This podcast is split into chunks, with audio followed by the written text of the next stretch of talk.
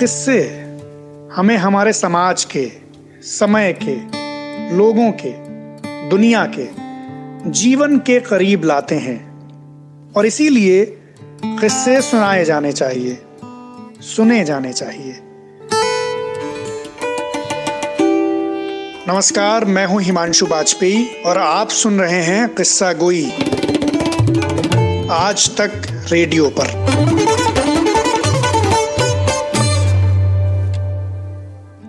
किस्सा गोई में आज किस्सा अठारह की क्रांति के दौरान लड़ी गई एक जंग का।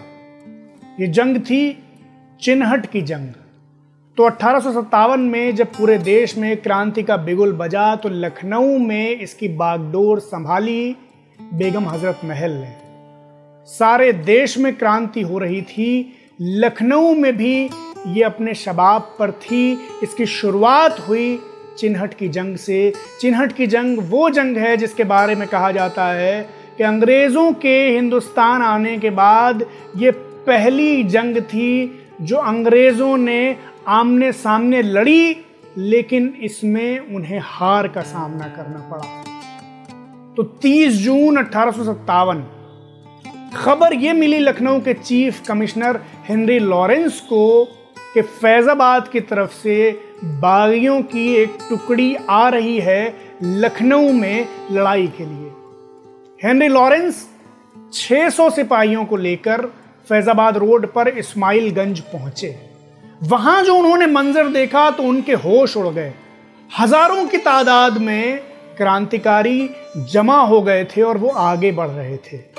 और इनको लीड कर रहे थे, इनका नेतृत्व कर रहे थे कमांडर घमंडी सिंह और बरकत अली। हेनरी लॉरेंस ने जब यह मंजर देखा तो वो घबरा गया।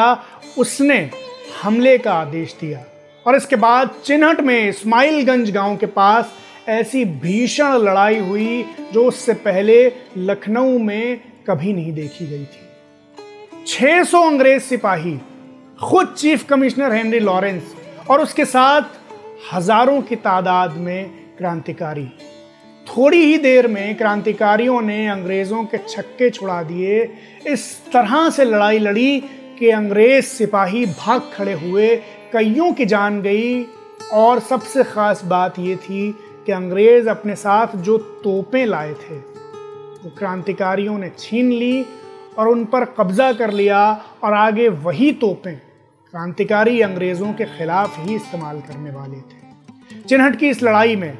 जब अंग्रेज़ हारे तो हेनरी लॉरेंस भाग कर गया रेजिडेंसी और रेजिडेंसी को तैयार करने लगा अगली लड़ाई के लिए। एक खास बात जो अंग्रेज़ अफसरों ने नोट की है इस जंग के बारे में ये कि जब अंग्रेज़ सिपाही भारतीय क्रांतिकारियों से लड़कर भाग रहे थे, परेशान होकर वापस लखनऊ की तरफ़, रेजिडेंसी की तरफ़ लौट रहे थे तो अवध के गाँव में रहने वाले लोगों ने, यानी इस्माइलगंज गाँव के लोगों ने और इस्माइलगंज से लखनऊ आते हुए जितने भी गाँव पड़ते हैं, उनके तमाम ग्रामीणों ने घायलों को न सिर्फ़ पानी पिलाया, न सिर्फ़ सेवा की, बल्कि उन्हें लखनऊ जाने के लिए ज़रूरी सामान भी मुहैया करवाया।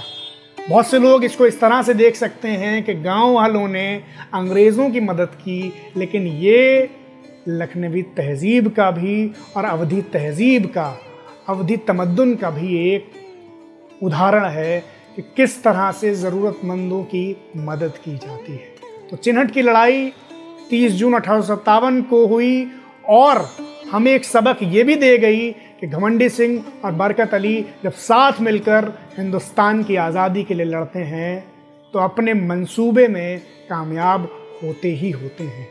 शुक्रिया। Thank you.